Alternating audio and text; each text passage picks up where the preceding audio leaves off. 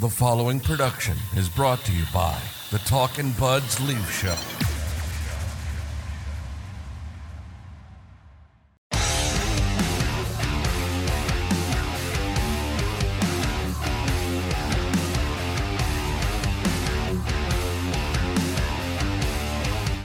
Talking Buds Leaf Show. How's it going, everybody? I'm Rob. He's Ryan. Another special interview episode today. We have all round good guy Kevin Mickey from Sportsnet. We talk a little Leafs. We talk about the ebbs and flows of a season, Auston Matthews, Kyle Dubas. Great discussion. It's good that we talked about the ebbs and flows of the season because last week I looked at you and asked you, Are you panicked about the current state of the Toronto Maple Leaf goaltending? And all it took was a weekend back to back to remind me and you and you relax. We haven't had something to freak out about in a while. So we, we were due for a minor freak out about goaltending. The Philadelphia Flyers are, are not a very good hockey team. And we also talk about how the Leafs get dominated by the Coyotes or other teams. Well, the Leafs dominate the Red Wings and the Flyers. Yes. They dominate them every time. And listen, that's that's what you want. That's what you want to see. I feel kind of dumb. I'm gonna be honest with you. I feel kind of dumb because I was starting to get caught up in the, uh oh, the goalies are coming crashing back down to earth. Uh oh, Morgan Rielly's back, and the the defensive system is struggling because he's an offense first type player. And sure enough, out they go, back to back dominant wins, depth scoring in the Philly win.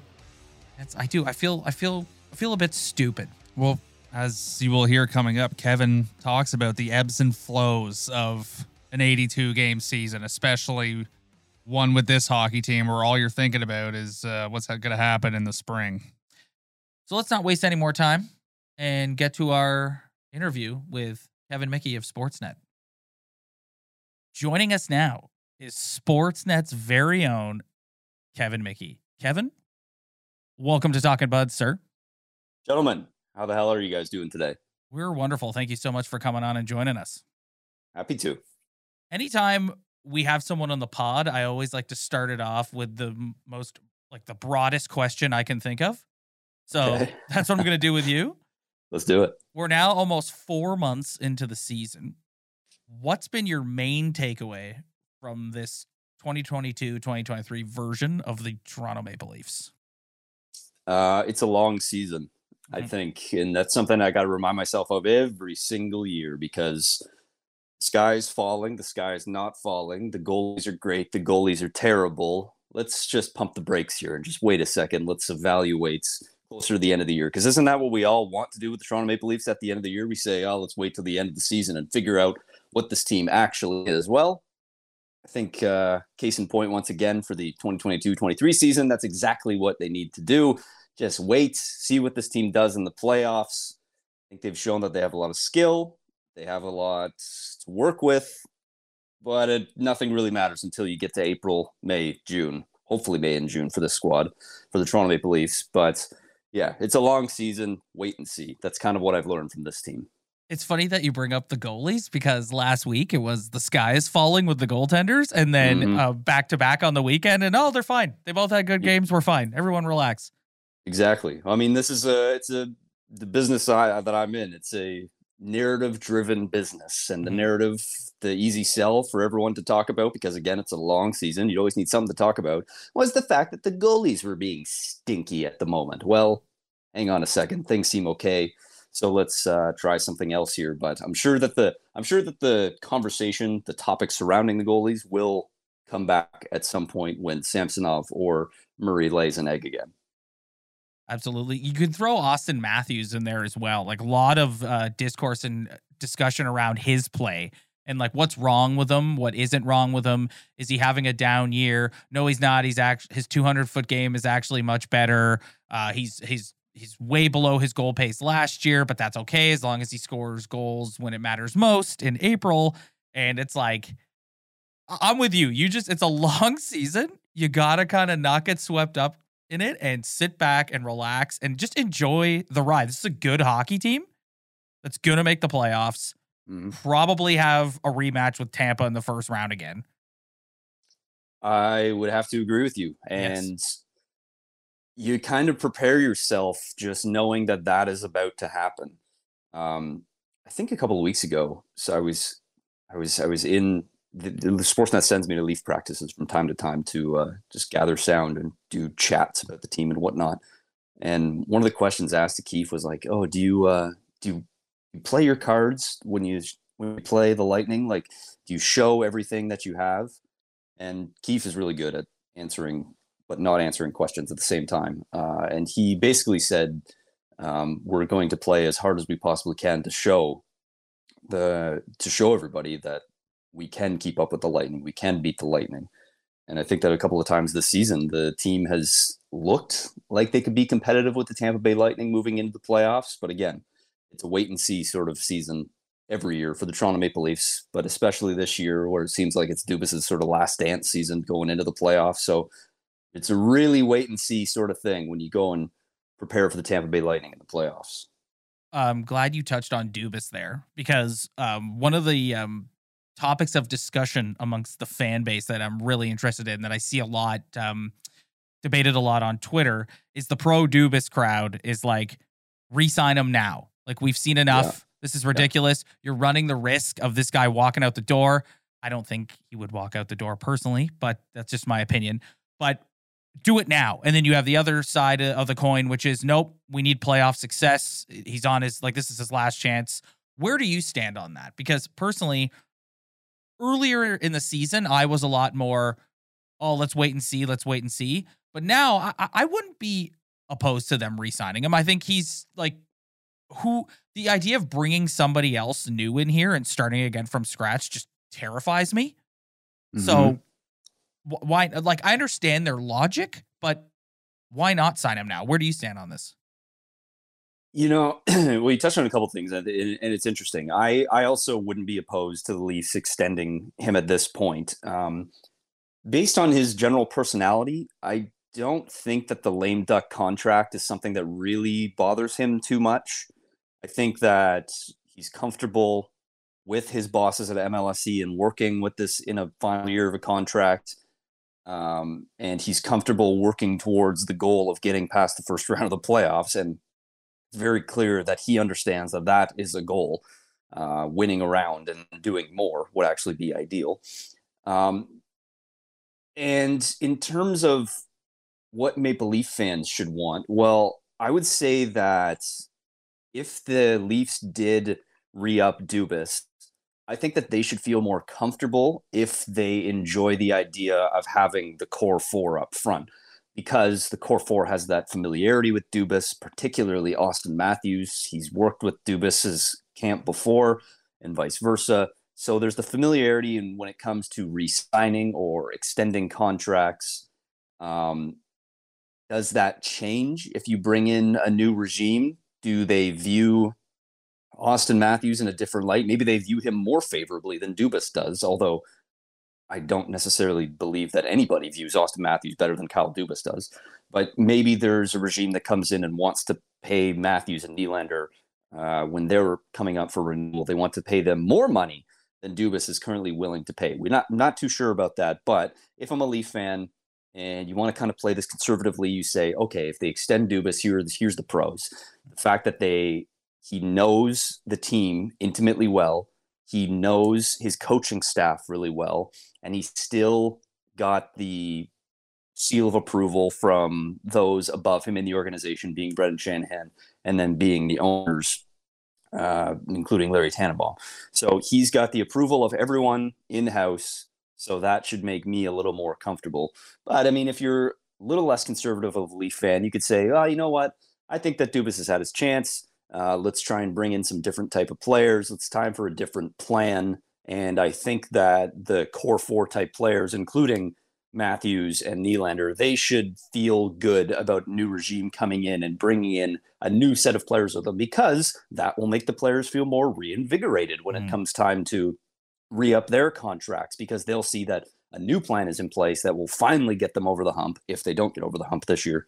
And then maybe Matthews will want to stick out longer instead of signing what might be like a rumored one, two, three year contract. He's going to sign that eight year deal that'll keep him as a Toronto Maple Leaf for life. So it depends on what sort of Maple Leaf fan you are. But if you said Kyle Dubas is going to get extended in the next week, in the next month, I would say that Leaf fans should feel comfortable with that. Do you think one winning one round is enough to keep Dubas around? Uh, yes, mm-hmm. I think. Yeah, I, I, do I don't, too. I, I, I don't think that that's a goal of theirs, just one round. And I think that even if they win that round, it still shouldn't necessarily be considered a massive success. It should feel like that building block should have happened a while ago. So take whatever success of building of winning a round and build on that to win a second round, get to a conference final. Um, I've heard a few people say like a conference final is what they should be aiming for, and I don't necessarily disagree with that. Yep, I'm 100 percent with you on there. One one more thing on Dubas too is he's he's proven to be no one sifts through the bargain bin better than Kyle Dubas. Yeah, he finds these guys like even watching the game last night in Philly in the way Connor Timmins plays. And it's like they got this guy for yeah, nothing. And yeah. he's he's been he's really, really contributed to their defense core. And the injuries they've had back there and all the guys that have stepped up. We talked about a guy like Pontus Holmberg last week on on the show about uh, what a revelation he's been to the point that some people I'm seeing want to elevate him to like a second line position.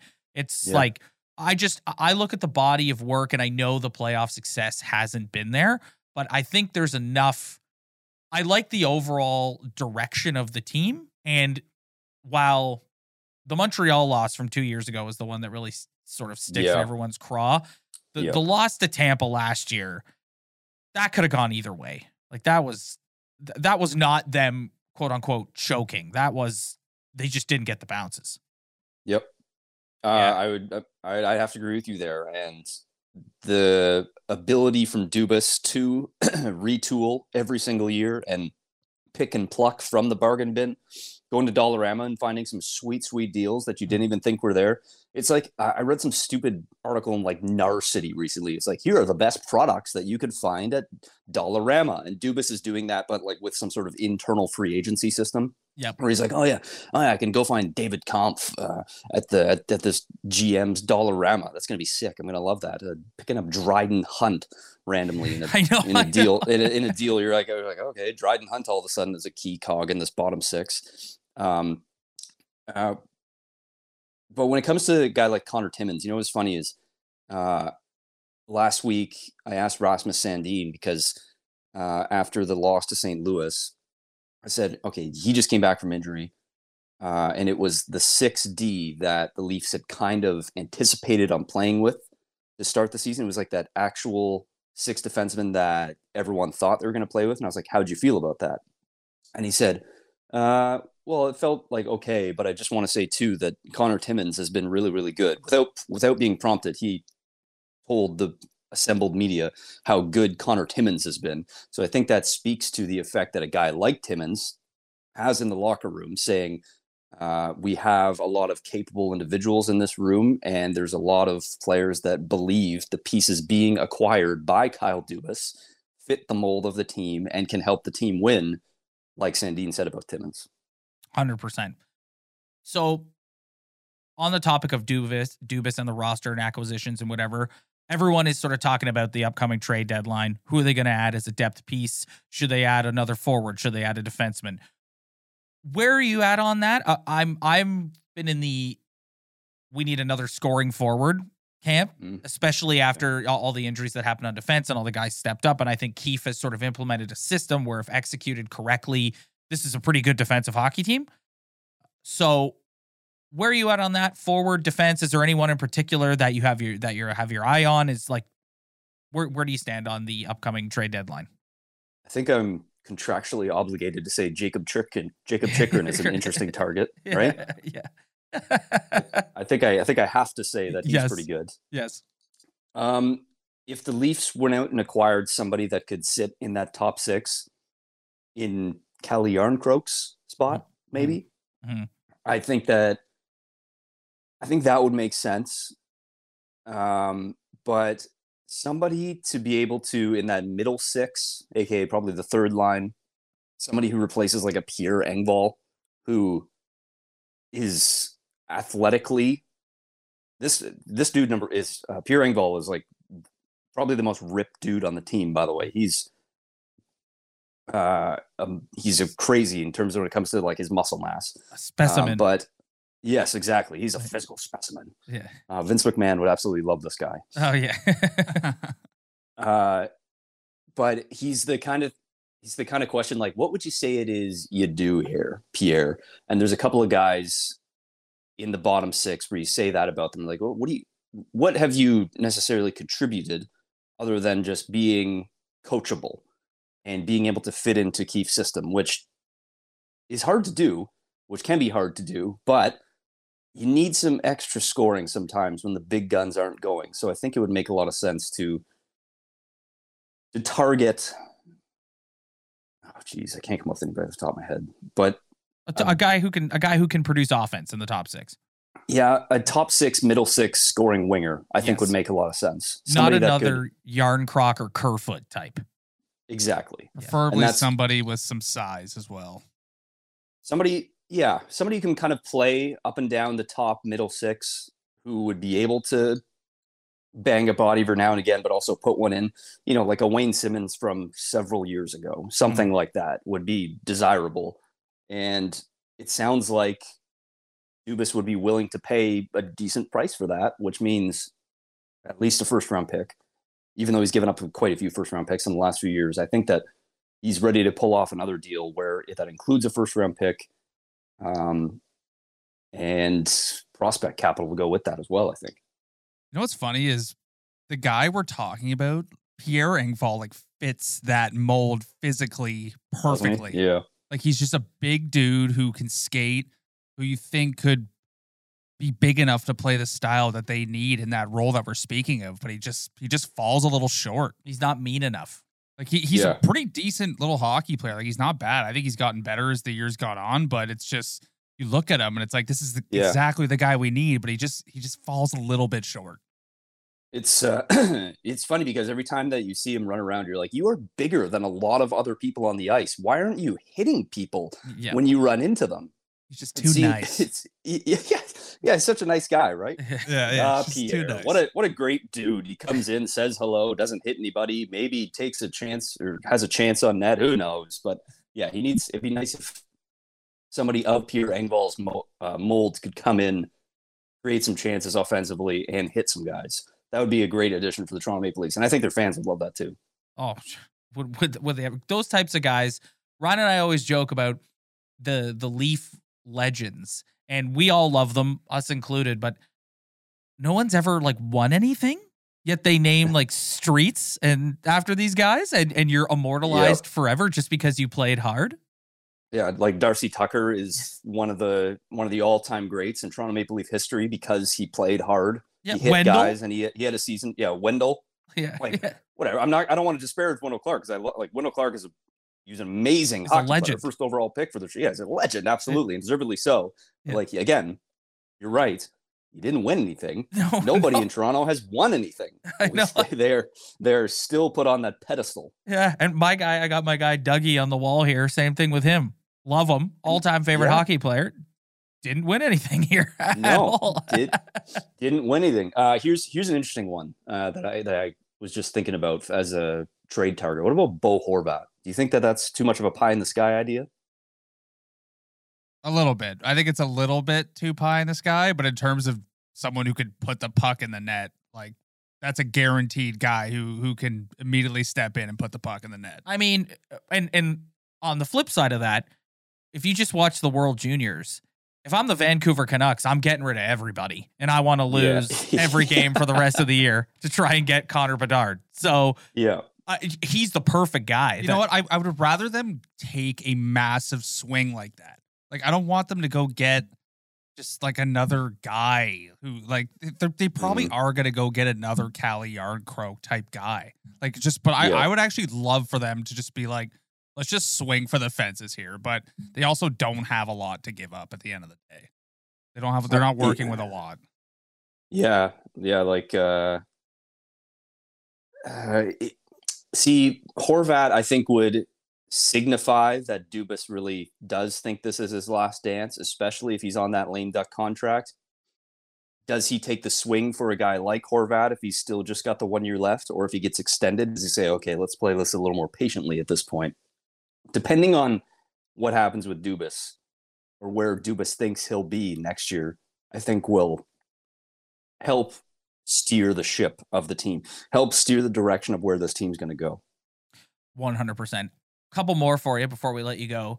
I, I, touched on it earlier when we were talking about sort of um, taking the season one day at a time. But a lot of people are talking about Auston Matthews and his yep. his performance and how he's not on he's not tearing it up like he was last year. And then you have other folks like myself who are like, I don't care about that. His 200 foot game is like he's arguably become one of the best two way centers in the league. And as long as he scores the goals in April, I don't care if he doesn't score again for the regular season. What's your opinion on Auston Matthews' game thus far this year? And are you like something's wrong here? Or are you like, no, this is a commitment to team defense and just let it go? No, I, there's nothing wrong with Auston Matthews. Yeah. The the the chances are still there, even where you may think that he's having a a down game or games, you still look at him and just a down game for him is just like a good game still for anybody else, where he's able to play that 200 foot game. He's able to create chances. He's able to draw the other team's best defenders in watching him. And if you look at the analytics involved, like his expected goals per game are still really high. He's still getting those chances and he's still contributing in other asset other factors of the game, including the uh, the faceoff dot, where I think he's he's been the team's best uh, faceoff man, particularly better than John Tavares in the top six lately. Um, so I think that he continues to demonstrate that he's still one of the best players in the league, even if he's not putting the puck in the net at a 60 goal pace. He may, he continues to be a superstar player that fans shouldn't take for granted. Yeah, hundred percent. Yeah, I totally agree with that. I just think it's not going in for him. Like I, I see the chances yeah. every game, and it's just either it's just not going in, or he just has a weird little bounce where he, he goes for a one timer and it just tips off his stick, or he just he's a little wide. Like I don't think he. I think he's had just as many chances to score this year than he has last year. Yeah. Yeah, absolutely. And I, it's going to start pouring in for, for him at some point. Like he's not going to be a guy who scores just 25 goals, even though he's almost at 20 goals already. Yeah. Um, he's still a superstar player that is, I think, unquestionably the best player on the Leafs, although Mitch Marner's having a hell of a season. Mm-hmm. Um, so, so's number 88. Eh, Nylander's having a hell of a year too. Just yeah. he's he's lighting the lamp. I think Nylander's doing exactly what he needs to do. Where you're not asking to for Nylander to be that 200 foot player. You say, Willie, can you please put the puck in the net? And he says, Sure thing, boss. Yeah. And he goes and scores. That's exactly what you want from him, especially on the contract that he's getting. Just put the puck in the net, Willie, and that's all we ask of you. Yep. 100%. Last thing, and this is kind of an interesting one. Ryan and I have have sort of been discussing the idea of load management in the National Hockey League, specifically with the Leafs. And I look at two guys like John Tavares and Mark Giordano in particular, mm. where it's like this has been a bounce back year for Tavares. Not not that last he was still a point per game player last year, but he definitely he's looked better and he's been more effective this year thus far. But he still has nights where I feel like he's a step or two behind the play. And and you look at this past weekend, they had a back to back. Philly is an awful hockey team. I just don't see why you couldn't look at him and say, "Hey, man, like you're, we're gonna need you down the stretch in in mm-hmm. April. Like, is this something like?" Would you mind sitting in the press box tonight and letting somebody else draw in? Same thing with Mark Giordano. What's your take on that? Do you think this is something that they should start exploring, or is it just like, no, this is hockey. These guys don't do that. It's the the idea of it. I certainly don't disagree with, but it it feels like it's a lot harder to implement in hockey than it is in basketball. Mm-hmm. Um, like the Kawhi Leonard treatment on J- John Tavares, I don't think is necessarily a apples to oranges kind of scenario. Mm-hmm. Um, it, I, I, I don't think that they will do something like that, and I don't think that Tavares would want to do something like that. If you said, okay, we're gonna excuse me, we're gonna sit our captain for a game here and there just because we're going to rest him. I think people on the surface would agree with it, but I don't think that the player would necessarily love doing something like that because a guy like Tavares wants to work through the season rather than sit out games and miss miss games. Uh, Giordano, I think it's easier to do with. He's the oldest player in the league this year. Um, you know, whatever he is, 39, about to turn 40. So old. Look at him. Just so old. He's going to turn to dust soon. Um, it wouldn't be as difficult to do that just because of the depth that you have on defense, like we mentioned. Like you can slide Timmins in for a game or something like that. Harder to replace John Tavares, you know, one of the key cog in the top six. Uh, a guy in your first power play unit, a guy who's taking huge draws in the defensive zone late in the game, uh, a guy who's representing your the team with referees, a guy who has familiarity with everybody else on the ice, a guy who works hard every night, a guy who Sheldon Keefe can depend on every night. Uh, tough to replace that. Easier to replace a guy like Giordano. When you say that, I like Mark Giordano, but you know I have a few other options like a Jordie Benn, like a Connor Timmins that could slide in more easily than someone who could replace John Tavares. So on the surface, don't mind the idea of load management, but I don't think that it's as easy to implement on a guy like Tavares as somebody else. Yeah, there's no way he's gonna he's gonna. Ryan said that last week when we were talking about it. He's like, there's there's no way he's agreeing to that, even though on the surface it makes sense and you could present like a scientific case as Yeah. to how it would help his body. He would just probably look at you and go, no, no thanks. No, absolutely. Yeah. Like even if you brought uh, Alex McKechnie, the guy from the Raptors, Mhm. over, and it's like, okay, like this is what he did with Kawhi Leonard and the Toronto Raptors. They won a championship. Mhm. Uh, Tavares would say, like, well, I'd still like to play. And I think, and I think Sheldon Keefe would say, like, yeah, I think I'd still like John to play. And they go, all right, cool. All right, well, moving on. We won't do that then. Absolutely. Kevin, thank you so much for coming on, my man. Oh, gents, I appreciate it. It was Really, uh, really it was appreciate fun. it. Yeah, Thanks, buddy. Have to have you on again some other time. You can follow Kevin on Twitter at Kevin Mickey, and you can see him on Sportsnet and Tim and Friends. We'll see you next time, Yeah. pal. Thank you. Oh, thanks, guys. Appreciate it.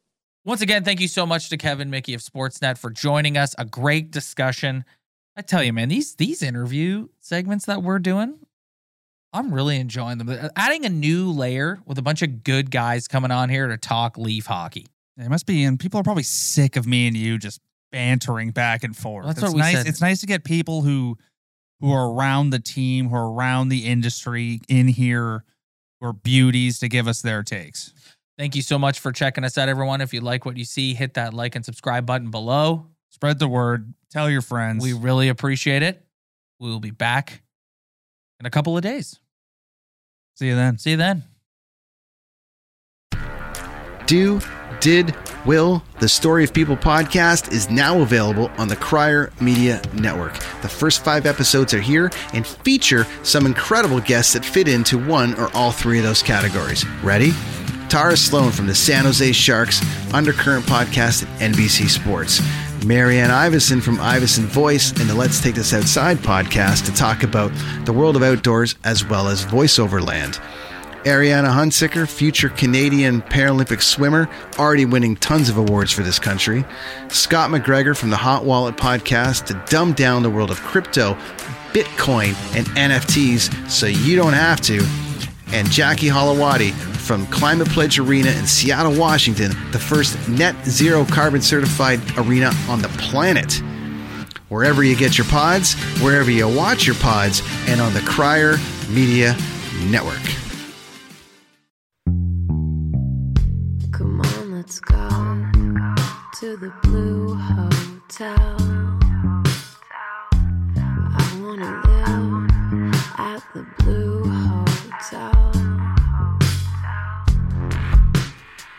Podcast that goes everywhere the imagination dares.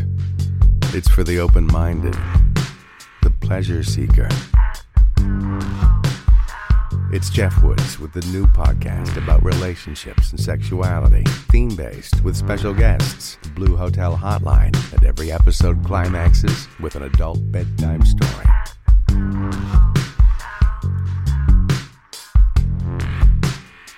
Get a room listen in at the Blue Hotel. Begins Friday, September 23rd.